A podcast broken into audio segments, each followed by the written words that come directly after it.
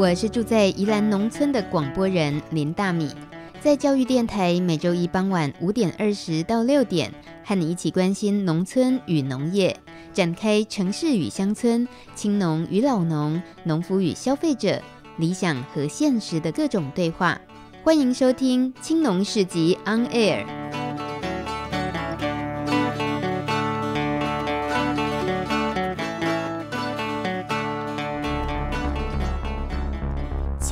村看世界，看见新农村，舌尖上的农村。走开啦！欢迎收听《青农市集 On Air》，我是大米。今年有两个国家级的竞赛，很有意思。那都不是个人赛哦，而是团体的、社区的，与土地与环境整体有关的，甚至你可以说它是关系到呼吸的比赛。其中一场就是金牌农村竞赛，我们节目中也做过专题介绍。另一场就是十一月底刚刚揭晓的台湾经典小镇，这个消息哦，几乎被选举的新闻掩盖了，非常可惜。说到经典小镇，它比赛的方式是由民众网络票选结果占总分数的三成，其余七成呢是由专家到现场勘察评分。你赶快猜猜看，最后是谁拿到冠军呢？恭喜苗栗县苑里镇获得二零一九经典小镇第一名。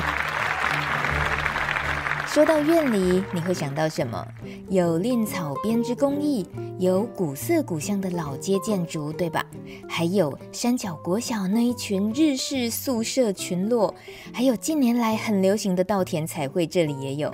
除了这一些院里很有名的观光景点之外，你知道院里人更在乎的是什么吗？乡村小镇和农村一样，都遇到最大的困境，就是人口凋零，环境被破坏。但是院里有一群年轻人，五年来，他们从反风车运动到复耕蔺草种植，支持友善耕作小农，出版在地刊物，开办独立书店，串联在地艺文活动等等，串起了这里老老少少共同的记忆，也为自己的故乡创造了丰富的生活色彩。这些年轻人，他们的团队叫做院里鲜海风。今天节目，我们就透过创办人刘玉玉，重新认识这个拥有美丽的海滩和渔港，有稻米，有蔺草编织，还有风光一时的砖瓦产业。到现在，他们还保有经典工艺和传统建筑的院里小镇。走读留留村小旅行，走农农，走读农村小旅行，农村超好玩。农村小旅行的单元，今天要推荐院里散步去。去院里散步，去散海风吗？我们请院里鲜海风的创办人刘玉玉为我们介绍一下这个海线导览的活动的内容是什么？嗯，大家好，呃，院里它其实是在苗栗的最南边的一个小镇，然后所以很多人不太知道去院里到底可以去哪里玩。那我们鲜海丰其实做了院里在地蛮多的田野调查，那透过田野调查，我们找出非常多的耆老，它其实本身就是。他的故事就是反映院里在地的这个故事，所以我们是以人为景，就是不是以风景为景，是每个人他都有自己的风景，他都有带动这个产业很重要的一个角色，所以我们是透过耆老们的故事串联，变成是呃认识院里海线的这个地方的一个小旅行。对，所以预计是在十二月二十三的时候会举办一个院里的海鲜小旅行，那就是主要是以院里非常有名的令草的这项产业的产业链，它每一个环节都有不同的耆老跟职人，那透过这些职人的故事，让大家可以对令草产业的样貌更了解，然后他透过实际走访一些老街啊、老屋，或者是看到。呃，令草种植的一些农田，他就可以更了解。呃，你手上拿的一顶帽子，它的故事可能不是只有编织，它是可以追溯到它其实就是一个农产品。嗯。那整个产销的了解，就可以了解院里发展的历史。嗯哼，透过这种小旅行的串联，嗯然后比较深度，不是以一种消费的一种方式走马看花而已哦。对，就是我们是很深度的去听这个耆老这个店家的呃，就是承接者他怎么样去讲述家里跟产业的一些历史，然后我们的小旅人，因为虽然这是散步的活动，可是我们也很希望那个人数不要太多，所以。这个这次的旅行就是只招募十二个人，很少哎、欸，我们还透过广播介绍，大家要报名要快。对，我们未来也会常常举办，就会希望它是比较深度跟品质比较好，那让呃来的旅人都可以跟我们的祈老有互动。嗯、那我觉得这样子祈老他也不会觉得，哎，大本东西游览车来，然后。就我这样讲一讲，可是大家好像也没有很很有兴趣。可能跟他看老在阿德伯啊。对，其实这样在地的祈老，他也会觉得这样子做好像没有意思。对，嗯、所以我觉得我们反而很希望，呃，人数可能不一定很多，可是大家都对这个议题或是对耆老讲的故事有兴趣，那他的回馈其实也会鼓励耆老。我们的耆老就会从原本只讲几句话，他后来就会人家一直问嘛，他就会开始看他。周边的环境就会开始拿起他左边、右边的东西，就开始又开始介绍，因为那对他们来说是习以为常的东西。可是有小旅人，他愿意投入那个关系的经营，他愿意回馈，就会带动我们的祈祷讲更多的故事。嗯、那他就会慢慢发展出他很完整的他生命故事的叙说，同时他也会连接，诶、欸，他的这个故事跟院里的关系是什么？所以我觉得小旅行也是。嗯，我们把品质跟深度就是可以，就是可以控制的好。那其实对在地就不会是消费，它是很鼓励耆老愿意讲故事。那耆老的故事又可以让不管是在地来的年轻人，或是外地来的旅人，也可以有机会更了解院里是一个什么样的小镇。时间就是十二月二十三号礼拜天下午一点到五点，对，那是在苗栗苑里火车站，从这里集合出发是吗？对，而且是免费报名的，对，就欢迎大家可以上网先去呃报名，就是抢名额这样，直接到你们的 FB 专业报名，对不对？对，我们上面有一个连接，就是大家可以填写那个 Google 表单，嗯哼。Google 表单，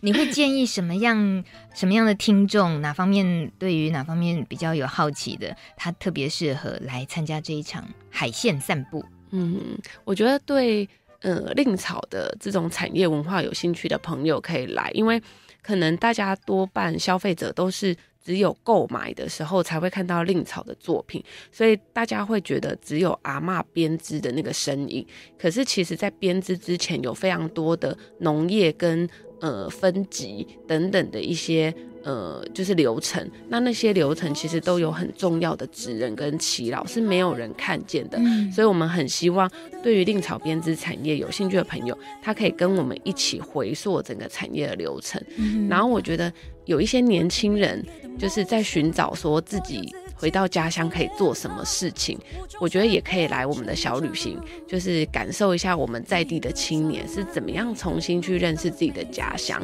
小旅行就是一个很棒的过程。嗯，像你刚刚讲的，它是移动的图书馆的。对，谢谢玉玉给我们推荐这么棒的一个农村小旅行。我听见地平线那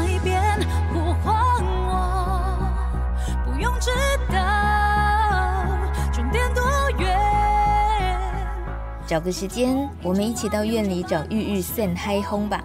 听到的这首歌正是《海洋之心》，阿玲为迪士尼电影《海洋奇缘》演唱的主题曲。休息一下，下段节目要听刘玉玉说一说，原本明明想当个都市小资女的她，怎么后来会变成院里的编织女了呢？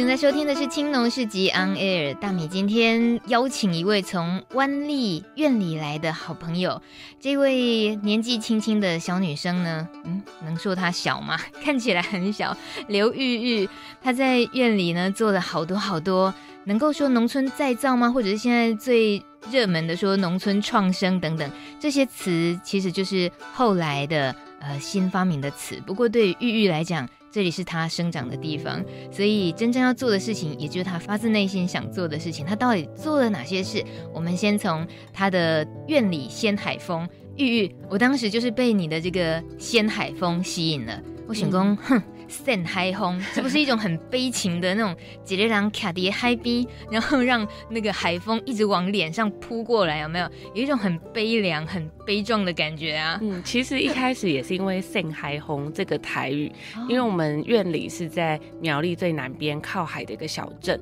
所以其实风头水尾。就是很容易去海边就会被扇海风，嗯、可是我们觉得这样的扇海风很被动，所以我们就把它改成仙海风，就是化被动为主动。哦、我们由年轻人返乡去掀起一阵农村不一样的返乡的风潮。有这个意思啊？没错，没错，太可爱了。这个掀就是掀起滔天巨浪的那个掀，对，掀起盖头来的掀，对，这个力道感觉差很多。但你们的确是透过了各种很大的力量也好，或小小的力量，嗯，总之在一段。不短的时间里，我们我们可以透过玉玉今天本人来到节目现场哦，可以呃话说从头一下，其实是从反对风车的这个运动开始的。你是那时候察觉到了自己身为院里人的一些呃应该做点什么事的契机，是吧？对，是在二零一三年的时候，嗯、呃，那时候在台北的街头看到有一群院里的渔夫跟农夫来到了呃台北的能源局进行一些呃抗议啊跟绝食。那其实我小时候虽然在院里出生长大，可是我高中就离开了家乡，大学就在台北念书。念书之后，理所当然就留在台北工作。嗯、所以其实小时候呢，是一直觉得对农村是有一点排斥的，会觉得想要把落后的或是看起来不是那么发达的一个经验，可以把它丢掉。嗯、所以其实小时候是有一点自卑的。嗯、所以到了大城市的生活。会想要模仿起，哎，就是可以穿高跟鞋啊，像小资女去逛百货公司的那种生活，像欲望城市那种是吗？对，曾经是这样子的想象。嗯，那后来在二零一三年看到有一群。呃，是院里的乡亲来到了台北，我那时候非常的好奇，因为我自己是院里出生长大的小孩，可是我怎么不太了解院里发生了什么样的事情？所以后来返乡，跟着那些乡亲们重新去看待自己小时候玩耍的那一片海洋，嗯、那片沙滩，才发现我们的西海岸的环境受到了很多的破坏，嗯、然后才发现，呃，原来再生能源。呃，它不是想象中那样子的美好，它很多在操作跟呃实作的方面会遇到一些问题，所以重新了解自己的环境，然后接触到的乡亲，他们本身就是院里的农夫跟渔夫，所以又从他们的生活之中重新看待自己的家乡，嗯，才发现自己曾经很自卑跟看不起的那些。农村的童年经验，其实现在来说是非常非常的珍贵。然后它其实也是滋养我长大，跟有能力再去看到这些呃农村的。嗯，温度跟价值的一个视野，嗯，所以后来在抗争告了一个段落结束之后，我们跟一些志同道合的年轻人，还有当时一起参与抗争的农夫跟另草编织的妇女，我们就组成了院里仙海风，开始重新做一些田野调查，嗯、然后从这些乡亲的生活，从他们的劳动、他们的农业开始进行呃了解跟访谈。然后开始就做了蛮多不同的农村的尝试的工作，这样、嗯、你就没再离开院里了。对，本来觉得可能应该不会回乡发展，可能未来都在大都市的。是，嗯嗯。嗯，但你的家乡在院里当地的话，当时看到那些农夫渔夫，有你熟悉的亲友或者是阿三吉公细金伯有吗？嗯，有一些有，可是大部分其实是从来没有接触过的。嗯、可是也因为那一场社会运动，所以几乎二十四小时都跟他们相处在一起。我觉得那一段时间是现在回想是一个蛮难得的时间，是跟土地、跟农村的人非常贴近的一一个过程。嗯，嗯，但那个是怎么样能够触发你就？因为毕竟也不是那么熟悉的。呃环境那么熟悉的人了，但只因为他们都来自院里，你就那么快被勾引起？事实上是你自己可能也本来一直都没有放下对故乡的一些想法吧。对，我觉得都市的速生活的速度跟步调是比较快的，嗯、可能人跟人之间是有一些距离的。可是，在农村，我觉得它有很大的承载人、承接人的一种力量。嗯，不论是像是阿嬷，她可能就是会用一种。碎嘴的方式就是关心你，或是农夫他就是种了很多他的青菜，那他多的东西他就想要分享给年轻人，他也不会去跟你计较说，哎、欸，要卖你多少钱，嗯，是很不吝的去分享他们在这个土地上种植所得到的东西，嗯，所以我觉得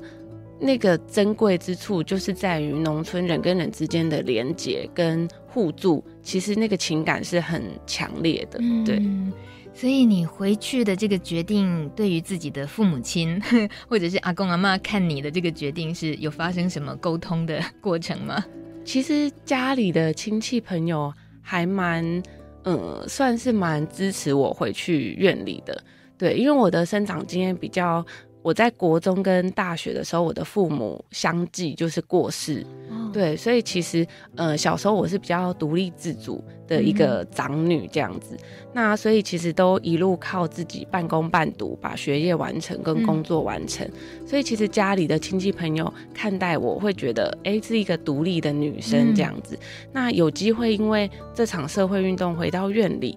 我觉得其实长辈亲戚朋友其实是蛮。会默默的看着我，可是会希望我不要受伤。嗯，不过他们其实蛮开心，会有年轻人愿意回来。我也因为回来，所以有机会可以照顾住在附近的狗伯啊，或是阿姆。嗯、然后因为后来阿姆也生病了，所以我也有机会作为农村比较年轻的，就是年轻人就可以开车带着他，嗯、就是去大医院看病。嗯、所以我觉得，其实老人家以前是一直很想把年轻人推走。很想要叫他们离开农村。那如果我阿公自己也是务农的，他们就是务农的人，不希望他们的下一代再继续务农。嗯、他会很希望就是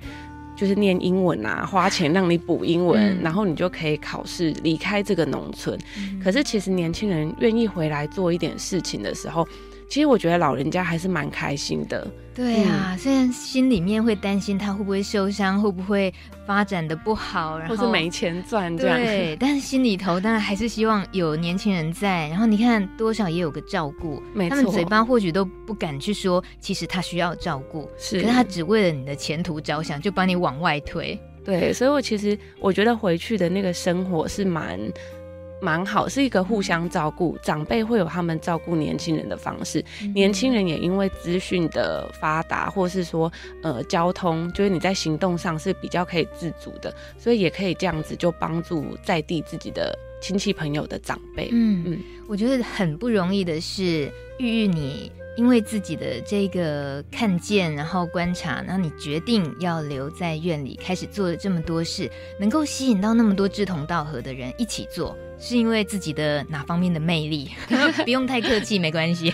应该，我觉得我们现在团队经营到现在有大概七八位的核心的团队成员，然后还有一些呃实习生跟一些大学的志工。那我觉得一路上其实。我们原本其实是两个人，就是我跟另外一个秀鹏，是台大法律毕业的一个同学，然后他不是院里人，然后他现在也跟我一起，就是我们从二零一三年就一直待在院里，一直到现在。那我们一开始只有两个小女生，然后跟一些农夫啊，然后另草编织的妇女。那我们透过做田野调查，然后办了一些工作坊，意外的发现认识了很多。呃，在地的年轻人，因为我一直觉得院里的外流青年是非常的多，可是没想到我们透过办一些艺文活动跟工作坊，吸引来蛮多在地的青年，嗯、然后他们都有一个共同的特点是，他们都会说自己是假的院里人。为什么？为什么？因为他们住在院里，可是对院里却不了解，然后透过我们的活动，跟我们一起重新做。一个在地的爬书，嗯、然后才发现原来自己的家乡是非常有故事。然后我们也因为开始做田野调查、做访谈，重新要去接触自己家里的长辈，嗯、重新去听原来我阿公以前是。是种蔺草的，原来蔺草的产业曾经养活他们一一一整个家族。嗯，然后也有访问到原来一个理发店的老阿伯，以前理发并不是用现金货币交换，他其实是以物易物，他会去农村里帮一整个农村的的人，就是进行理头发。嗯、那他换取到的东西是他们家的稻谷。哦、对，所以其实会透过访谈跟田野调查。在地的年轻人重新去认识自己的家乡，认识自己家里的长辈，嗯，那那个聚集的那种能量，青年的认同就会越来越越来越好。嗯、那所以就有机会把大家串在一起，所以人就慢慢的比较多，我们就可以尝试去做不同的工作项目。嗯嗯，这些串起来当然是很棒的，包括听故事去。田野调查这些，可是它都是需要花时间、花人力成本的。嗯、但是不是初期的话，其实就是呃，大家都是有点志工性质，对，投入，一开始 对，一开始真的是在烧热情跟烧肝，对，嗯，嗯，可是我觉得一开始的那种义无反顾，跟你不会去计较，呃，到底要透过这样子的工作赚多少钱，其实会蛮有革命情感的。对，是可是他到一个阶段的时候，就要去思考说，我们怎么样透过，譬如说去推广，呃，院里在地的友善农产品的贩售，嗯、还是我们非常著名的令草编织的这个公益的公益作品，怎么样做贩售跟推广，然后怎么样让小农跟妇女他们的劳动的收入也可以比较好的方式。跟透过小旅行，因为我们也办了，把在地的一些田野调查变成了一个故事跟资料。那透过这样子的串联，我们就办了好几场的小旅行，所以就透过不同的工作项目，呃，就募集到大家的一些工作的费用。嗯，那慢慢也比较稳定化，这样。除了你说把蔺草编织这个传统文化再重新复兴，然后你还得追溯回怎么样让蔺草复耕才行。尤其其实我也发现你们也是蛮推广友善耕作的，就是小农这边的合作，然后也可以帮忙行销他的米。对，嗯哼，我们一开始合作的对象也是我们蔺草富裕合作的一个小农，就是一个郑大哥。对，那当时是去他们家。吃饭，觉得没事就去人家家里蹭饭吃。对，在农村这这样是蛮普遍的，就因为我们年轻人就比较不常开火，嗯、所以农村的那些小农啊，或是阿妈们就会说：“来温刀甲崩，来温刀甲崩。”好有人情味。对，然后吃的东西就是他们种的米，他们种的菜，他们自己腌制的一些脆瓜啊等等的东西。嗯，被感动是吗？对，因为。我觉得在台北吃太多自助餐了，所以你其实对米，你的嗅觉已经退化了，你没有办法去品尝出不同农作物它的风风味是什么。嗯，那因为住在院里一阵子，然后去了郑大哥家吃了他们家的晚餐，那觉得他的饭怎么这么甜，然后很惊为天人，很香。嗯，就是那个米饭淀粉的味道是。对，我们就觉得 amazing，就怎么有饭可以这么好吃？嗯、就是我已经遗忘这个味道很久了，嗯、所以是那个味觉跟那个农村的感觉也被唤醒。那仔细一问才知道，说他们一家就是都吃自己友善种植的米，嗯、所以他觉得很大惊小怪，他觉得我怎么会 就是这么的惊讶？嗯，所以一问之下才知道，哦，因为他。爸爸就是也是因为惯性农法的务农，所以后来得癌症嘛，然后去世。所以他郑大哥他第二代去承接的时候，他就非常的有意识，千万不能再走惯性农法的这条路，所以他就用友善种植的方式，就是自己吃。嗯，那我就觉得这样的理念就非常的，就是非常的棒。那他也为他自己的米取名叫做孝念米。就是孝顺想念他父子辈那一代的农业的传承，嗯，那他的闽南语就叫做孝良蜜，孝良就是你吃了你会在怀念的意思，会在孝良的那个滋味，哦、然后他就取了这样子的名字，然后我们就觉得很棒，就是应该把他的米我们在台北的弯腰农夫市集，固定每个月都会带着院里的农产品跟令草编织的作品去台北贩售，所以我们就跟郑大哥提议说，你的米要不要试着在台北直接跟消费者面对面，然后分享你是怎么样种出这样子好吃的米。嗯，所以那我觉得也是一个。很有趣的过程，他应该有拒绝你吧？就想我就是种个自己要吃的米，怎么有那么大的名堂，我还得去给人家介绍我怎么种的？对，他一开始非常的犹豫，就是想了蛮久。对，然后他们家有一个特色，也是除了种米之外，他爸爸也会把他的米做成爆米汤哦，所以他们以前也是卖爆米汤跟麻酪，麻酪就是。呃，养活一家人，所以我们也因为米的贩售，我们觉得应该也要增加一些米的加工制品，来就是提高它的就是销售的多元化。嗯、所以他那时候犹豫很久，他就把尘封在家里仓库好几年，因为自从他爸爸过世，就再也没有碰过的爆米香的机器，他真的把它搬出来，嗯、然后我们就用他自己种的米。捧成爆米香，然后带到台北去贩售。那消费者吃到了他的米香，那他有机会可以透过这个米跟他说他的故事，他爸爸的故事。嗯，其实我觉得那个就是那个感动是是很影响小农，他、嗯、他觉得哎、欸、这一条路也许是可行的一条方式去贩售自己的农产品。嗯，对，他可以听到真正吃着蹦力胖的时候的消费者的回馈。或者是不管是好奇什么，他都有机会再说说自己耕作的故事或爸爸的故事。对，那真的是笑脸了。对对，那真的是可以让他因为一直还种植着爸爸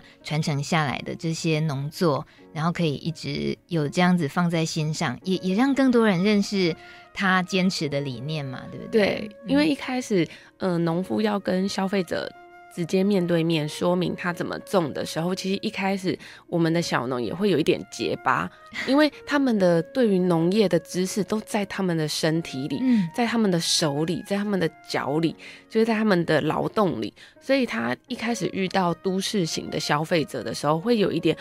不太知道怎么样口语表达的很清楚。可是他随着每个月的市集，他会慢慢有一点进步，他就开始知道，哎。我在种的时候，我发现有鸟巢在这里筑巢，有鸟在这里生蛋，我就可以利用我的手机，就是拍照做记录。嗯、那下一次我来到市集，有人问的时候，我就可以，农夫就会把他的手机拿出来跟消费者分享，嗯、他就透过那种图文解说的方式，嗯、就是慢慢一步一步的，也让自己一种默会的知识，他练习要公共化，他要跟消费者分享。就是这这种友善耕作环境的这种理念跟知识，应该是大家都要知道的。嗯，是如果消费者也知道的话，他就会支持这样子的小农，那他也会让整个台湾的友善农业的环境会更好。嗯，所以他也是在这个市集的过程中，慢慢慢慢让他的农业友善农业的知识公共化。嗯，所以我觉得其实。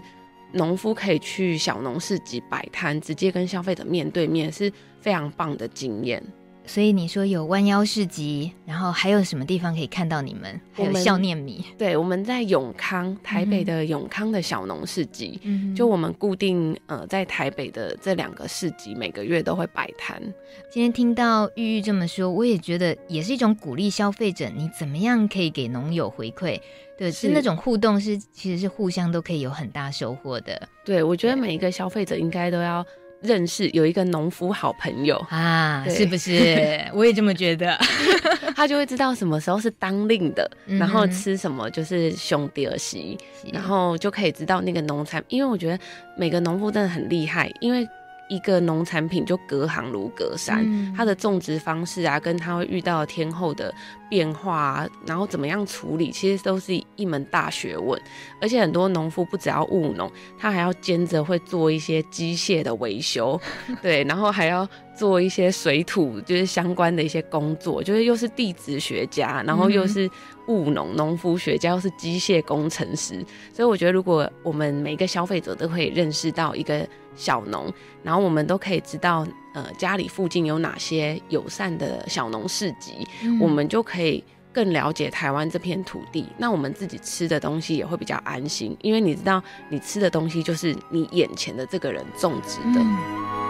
我们如果要支持玉玉他的家乡就是院里，其实记得关键字是院里先海风，光是关注你们的 FB，其实就可以 follow 到很多有趣的活动，包括今天节目播出的前一天也才刚刚举办完，呃，郭之苑室内合唱团的。一场一场很棒的音乐会，那你看看，其实农村一点都不无聊，没错，要做的事好多，重新挖掘。对，原来郭志愿老师是院里当地人是吗？对，没错，郭志愿老师是台湾呃音乐史上非常重要的第一代的作曲家。对，然后因为他就是不以前不会。讲中文，他比较擅长是讲日语跟台语。他著作非常多，可是他在他的领域上有一点一直郁郁寡欢，这样，所以他就一直待在苗栗院里他的老老宅，就是持续不断的创作。所以他其实因为他小时候就是住在院里的妈祖庙的隔壁，所以他就是运用这种南北管、高嘎调、布袋戏、歌仔戏的这种音乐元素，然后他透过西洋的古典音乐的创作方式，那就做了非常多。的作品，从歌剧啊、交响乐，一直到凤飞飞的流行歌曲，哦，到电影配乐，甚至是小朋友的台语童谣，他其实创作非常多元。不过，因为他已经过世了五年，呃，他的老房子一直留在院里，我们就很希望，呃，年轻人可以重新去把这个老房子做一个整理，呃，把故居整理成是一个音乐博物馆，嗯，让在地的孩子知道说，其实院里并不是一个文化沙漠，它农村的文化很多元，它的音乐、它的庙城、它的妈祖信仰，其实都有很丰富孕育这个地方的。它是很重要的文化土壤。嗯嗯，我可以听得出来，苑里鲜海风还有很多事要做，因为呃，对于自己的土地这么的有信心，然后相信自己土地还有更多值得挖掘的事情，就真的是永远有忙不完的事，可以让自己这个土地的声音被听见。而且说真的，这些事要忙，也还要忙很久。你说起来，二零一三年到现在是五年，嗯，可是。在你延伸开来的，在院里的这些发展出来的这些作品，呃，不管是音乐会，刚刚说的另边文化跟小农的合作，然后各种这个文化活动啊，或者是讲座等等，呃，甚至于还办了一个独立书店，对。对，呃，没有闲下来过，但呃，接下来在还计划中的，还想要继续做的事情，也希望吸引更多人参与的，有什么计划吗？嗯，因为我们今年呃持续这几年，苑里鲜海峰呃做了一些田野调查，跟在地做了一些文化的活动，